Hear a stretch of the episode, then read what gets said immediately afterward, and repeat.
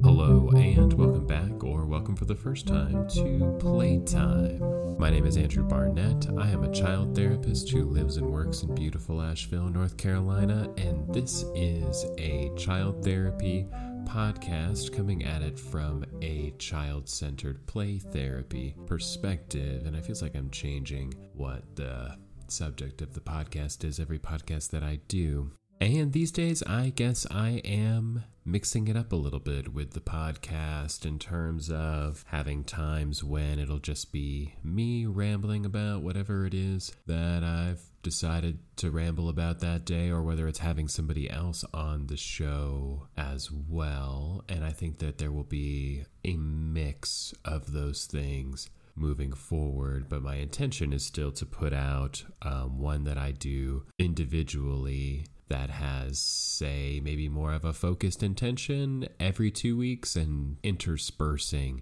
interviews in there. I did one with Hannah Baker last week, which is a lot of fun, and have some more lined up moving forward. And I'm also open to feedback in terms of whether it's nice to have people on the show. If you are someone who has been listening for a little bit and it was refreshing to hear another voice and not just me talking the entire time, or if you just wish that I would talk more and having interviews was not ideal, whatever that looks like, if you have a strong opinion about it, I'm at least willing to listen to it, because I don't know what it's like to listen to this show. I only know what it's like to make the show. And for today's topic, I want to chat about evil.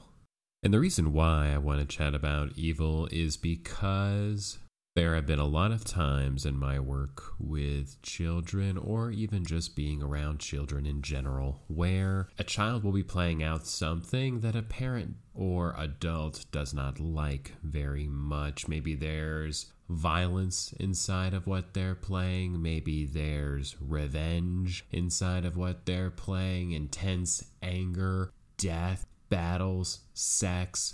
There's a whole variety of things that kids are capable of playing out that make adults uncomfortable. Let's say the predominant reaction that I have either witnessed or talked to adults or parents about when they're witnessing this play that they don't like is to attempt to shut that play down as quick as possible and say, we don't play that. Maybe we don't play with guns. That was a favorite of my mom's, like, hey mom, if you're listening, maybe it's that we don't have death in our play. We don't have violence in our play. To try to stop it, put some kind of a limit on it, and make it very clear that that play is not welcome moving forward.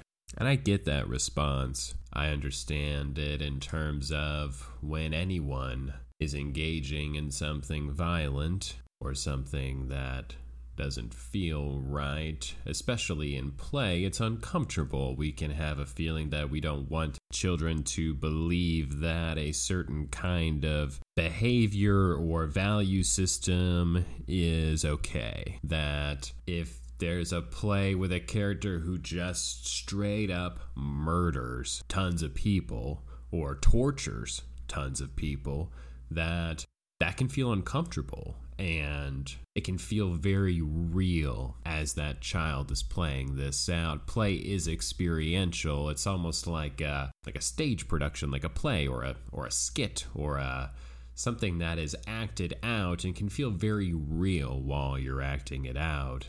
And I name that to say that the response of wanting to shut that play down is understandable. In terms of a play therapy session, we believe, as play therapists, that play is a medium through which children come to understand themselves and understand the world and understand things that they've been exposed to and discover what kind of person that they are and what kind of person they want to be in the world. And the idea of evil is no exception to that. It's probably fair at this point to try to delve into what I mean when I say evil. When I say evil, I'm referring to causing someone else pain simply for the sake of causing someone else pain, using power over someone else to subjugate them and torture them and kill them. When I say evil, I mean just the violence without reason, or revenge that feels over the top, or characters that are just bad. And I say, I don't know if as a person I sign on to the dichotomy of good and evil necessarily. It's definitely something that is passed on to children, however. Not all children, but a lot of children, in terms of you could do this thing and it's good, or you could do the things that is bad. Media that children consume, there are good characters and there are evil characters, and there's often not a lot of nuance between those characters, except that the evil characters are the ones who are causing harm, want to destroy things, and may often, especially in children's programming, not have a lot of deeper reasons for wanting to do that. Or even if they do have deeper reasons, it's made clear in the show that those reasons are kind of ridiculous and misguided. Whatever the case may be, whether you believe personally in good or evil or not, there are certainly things that happen in this world that are difficult to explain in other ways. Individuals are subjected to all kinds of terrible things in this world, whether that's abuse or assault. War is a thing that exists. Genocide is a thing that exists. People are put down and killed and hurt and subjugated every day on this planet. And that happens to human beings at the hands of other human beings. And it sucks, and maybe in an ideal world it wouldn't have to be that way. Perhaps we can all be better than that. But as it stands right now, it is what it is. It exists. And it exists, and children in various forms are exposed to it. At the extreme end of the spectrum, some children are exposed to harm that can only really be described as evil. I guess you could describe it other ways, but that's a word that I could use to describe harm that's done to children that I have a difficult time explaining or empathizing with. So some children have direct exposure to that. Some other children may have indirect exposure to that, either consumed through media. Maybe they've heard about something that happened to someone that they know.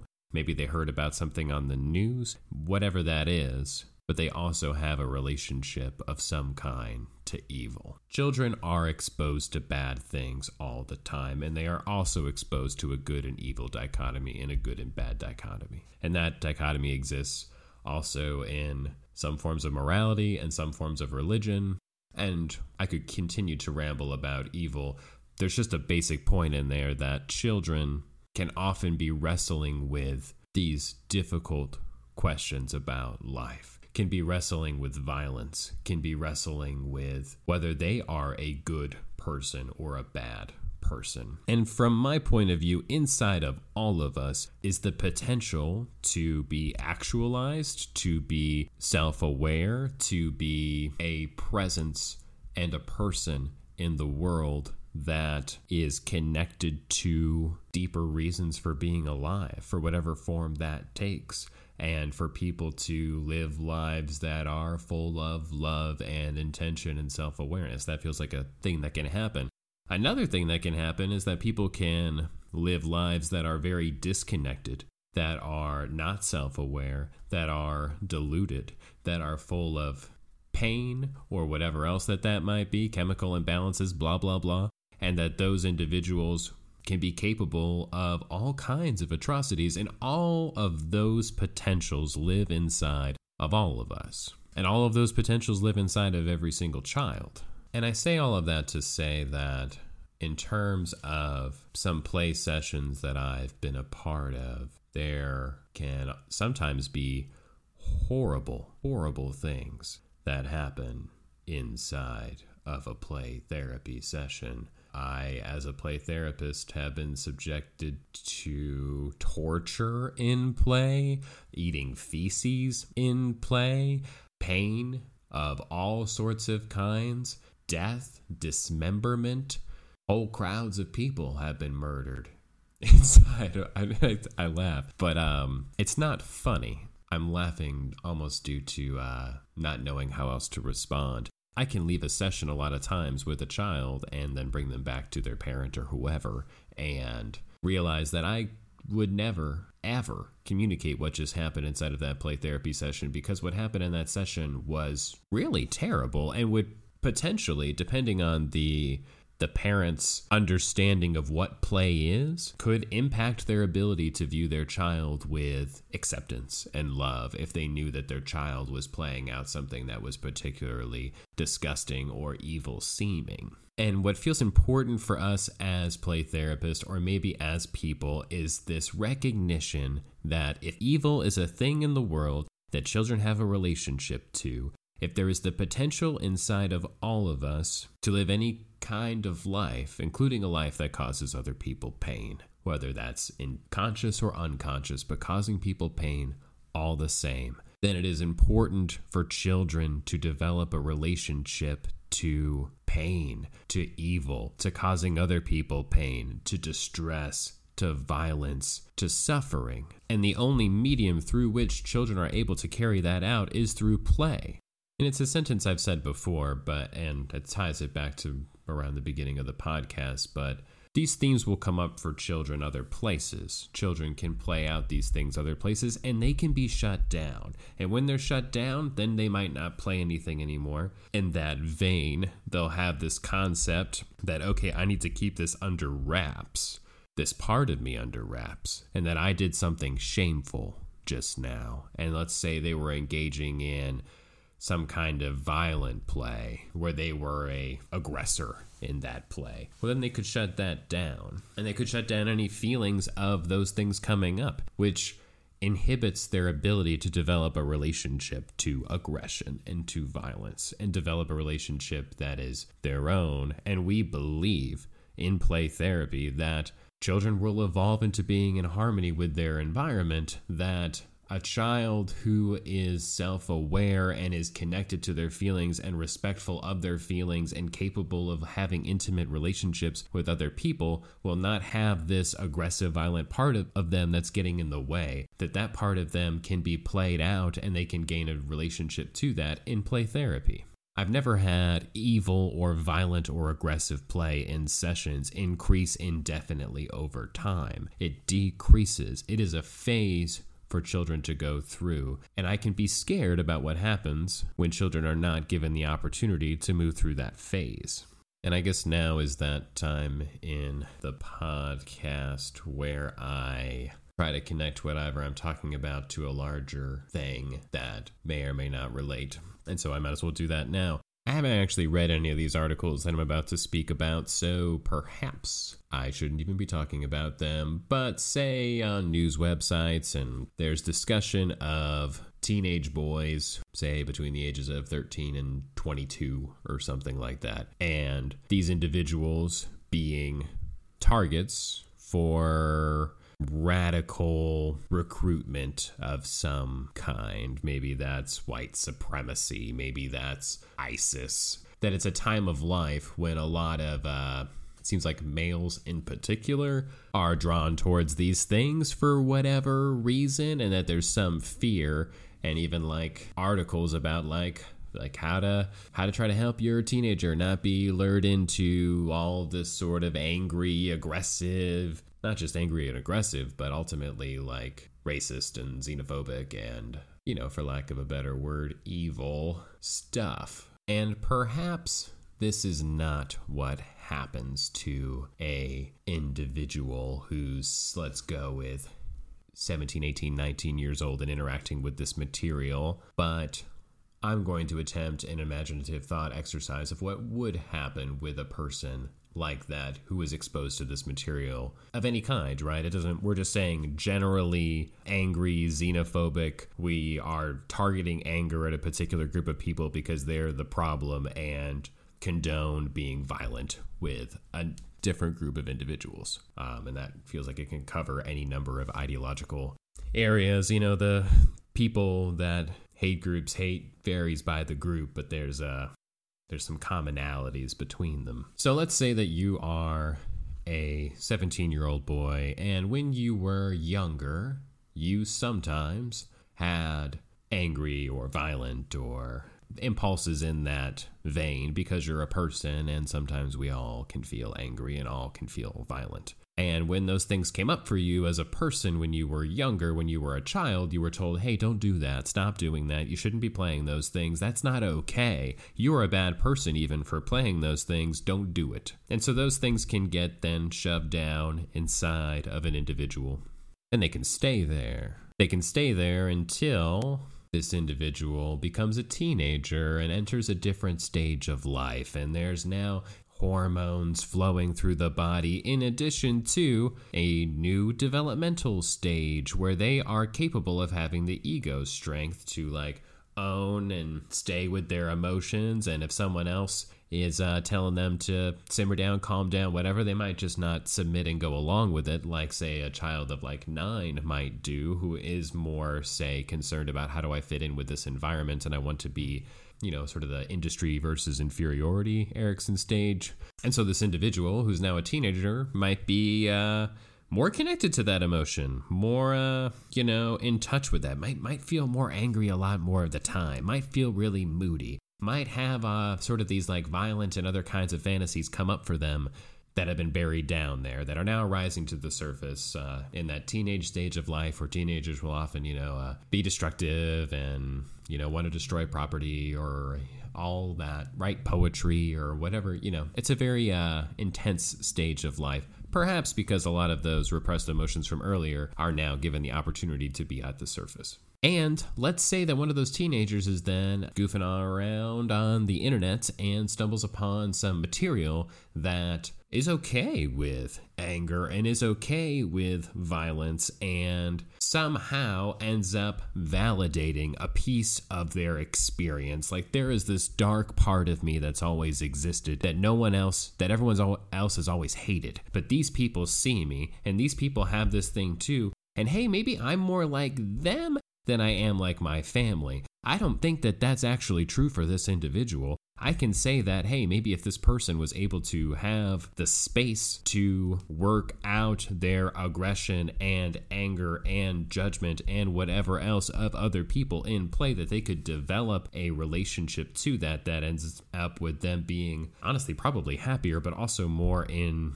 line with their community and with their own values and who they can be as a person. But that didn't happen for this person. They ended up feeling validated and affirmed and feeling accepted by a different group of people on the internet who have taken this place inside of them where they might be feeling this anger, where they might be feeling this capacity for violence and for hate, and have validated it. They found a community. They found people.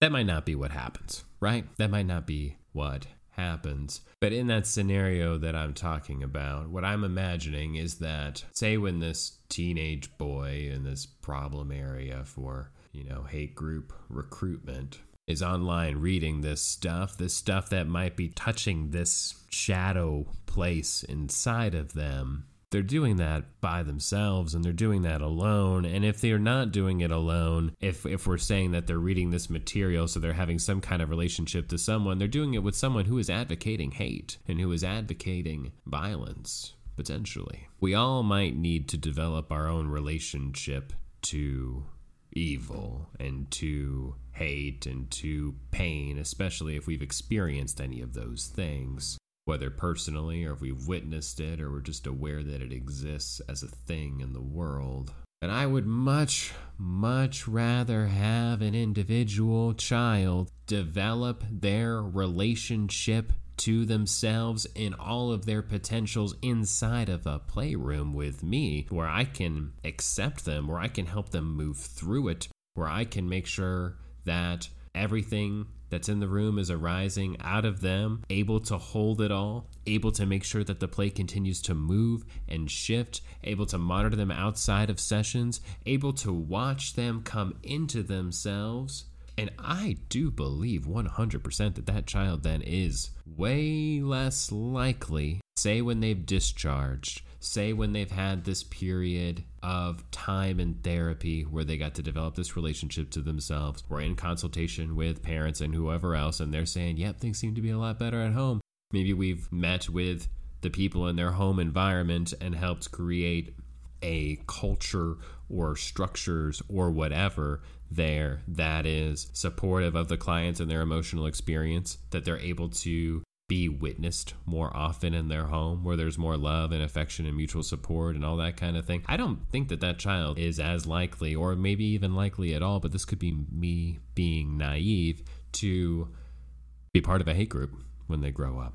It takes a lot of trust when we're watching a child engage in play where they're causing terror to someone or something, or causing pain that seems gratuitous to someone or something, for us to then believe that this is an okay thing for them to be doing, for us to trust that this is a phase that they will move through to something else, for us to not have this fear that they're just going to get sucked down this rabbit hole of hate that they'll never emerge from, that because they're playing it, that means they're going to start living it. And in my experience, that just hasn't been the case. That at my best, I am able to accept whatever play a child comes in with, and I have to lean into a deep trust that even if this seems rough now, even if I'm eating a plate of feces in this session right now, or I'm being tortured, or other characters are being tortured or killed or slaughtered or whatever it is, that this is where we are in the play right now. This is a place where they are right now. And it will shift. And it will shift to something different. And then it'll shift again. And it'll shift to something different again. And they're just working through whatever it is that they need to work through to be whole and to be connected to others. They're sorting through all of the baggage and pain in their unconscious, and their maybe some internalized value systems, maybe things that have happened to them, maybe their struggles with authority, maybe their struggles with jealousy, maybe something that they've witnessed. It doesn't really matter what the thing is. I mean, if it's trauma, it could be more possible for someone to get stuck in a certain kind of a place. But if someone is being aggressive or being intense or doing these things in play with some emotion and vigor, and it's shifting, then we're not in post-traumatic play. Post-traumatic play is stuck in terms of not having an affect, not being connected to the emotional experience of something. If play is angry and intense and violent and there's full of terror, that's a success. That stuff got to live in this space. From a certain point of view, the more terror that's involved in play, I can at least give myself a little pat on the back after a session and say, well, you allowed that to exist inside of this space. So bravo for that. And as parents and caregivers and whoever else, I caution, and, you know, take it with a grain of salt. It's one person's opinion, but I caution against immediately shutting down a child's play from a place of fear if you don't like what's happening inside of the play.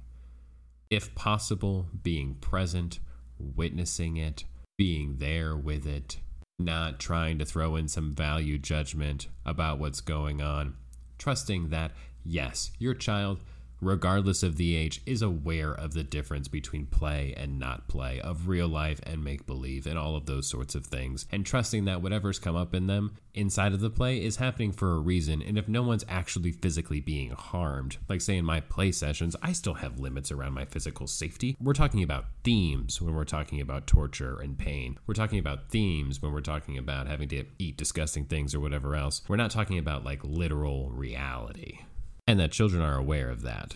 And understandably, right, if your child is playing with a friend and then they're playing something that doesn't feel right, that, shoot, if it's so uncomfortable that you're feeling full of judgment and fear that maybe it doesn't feel like you have any other choice but to feel compelled to shut the play down. But then at least inside of that, there can be a conversation about how it's, whatever that looks like in terms of being emotionally honest with them, saying like, gosh, like you guys are playing this thing where this is happening and it makes me uncomfortable. Nothing wrong with y'all playing that, necessarily. I'm not saying you're bad people for thinking those things, but I'm making the request that while you're together right now, that you play something else. And maybe you say that from a space of like realizing that, like, shoot, well, this friend is going to go home and they're going to talk to their parents and they're going to get a call from their dad or mom or whoever saying, like, I heard that my son or daughter was over at your house and they were playing so-and-so and that I'm not okay with that. And, you know, those are real life things that we all have to be aware of. It is difficult to be 100% accepting and non-judgmental of your child all the time, even when they're playing. That's why child therapy is such a neat and important place. But I think entering into some of those interactions with the intention of like, I do not want to shame you for this thing that you're playing. I do not want to say that it's bad. I don't want to have this thing submerged. I can name and witness the thing that you were just doing while also asking you to do something else in a way that doesn't cause you to just repress all of that and then not ever show it again when you have those thoughts and feelings, and then just keep that down as well until that stuff builds up into something ugly. And, you know, I think that's when people become vulnerable, when they have all this darkness that they're feeling inside of them and it hasn't had a witness, and then someone comes along and witnesses it, and it can feel really accepting and really whole. And then people can start to develop values or belong to different kinds of communities that are based around those thoughts and feelings being validated inside of them, and they're given an outlet in the terms of a minority group or something like that. That was ranty. Thank you for taking the time to listen to Playtime. Please rate, review, subscribe, all that good stuff. It helps the show get more reach. Check out barnettchildtherapy.com to take a look at the child-centered book series, of which I Get Mad at On Sharing is out. You can also contact me at barnettchildtherapy@gmail.com. Also got a bonus episode coming out in the month of December for Patreon members on expressive art therapy. So to learn more about that and to become a Patreon supporter of Playtime, you can click the support the show link or visit patreon.com/playtimepodcast. And yeah, see you next time.